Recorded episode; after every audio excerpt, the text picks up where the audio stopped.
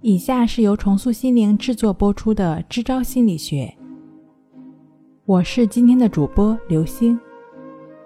今天我们要分享的作品是什么才是有效的沟通？很多时候，一个细微的细节决定了整个沟通的结果。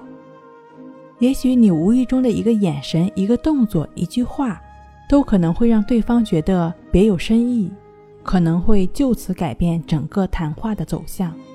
其实沟通说简单也简单，说不简单也不那么简单。甚至人人都觉得自己的沟通交流如鱼得水，但他们根本没有意识到沟通的复杂性，也不会注意到一些细节的问题。那么，真正的沟通意味着什么呢？第一，确认自己想要传达什么信息。你要表达一件事情、一个指令，还是日常的交流？讲话的语义呢？要明确，尽量避免让对方去猜。第二，确定对方已经收到你发出的信息，并且有了回应。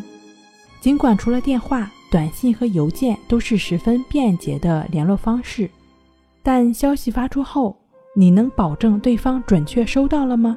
如果不能，就要立即确认，这样才是你信息送达的一个重要标志。只有这样，才能保持交流的顺畅。三，如果你收到对方的信息，请继续确认对方已经明白了你真实的意思表达，了解了吗？清楚了吗？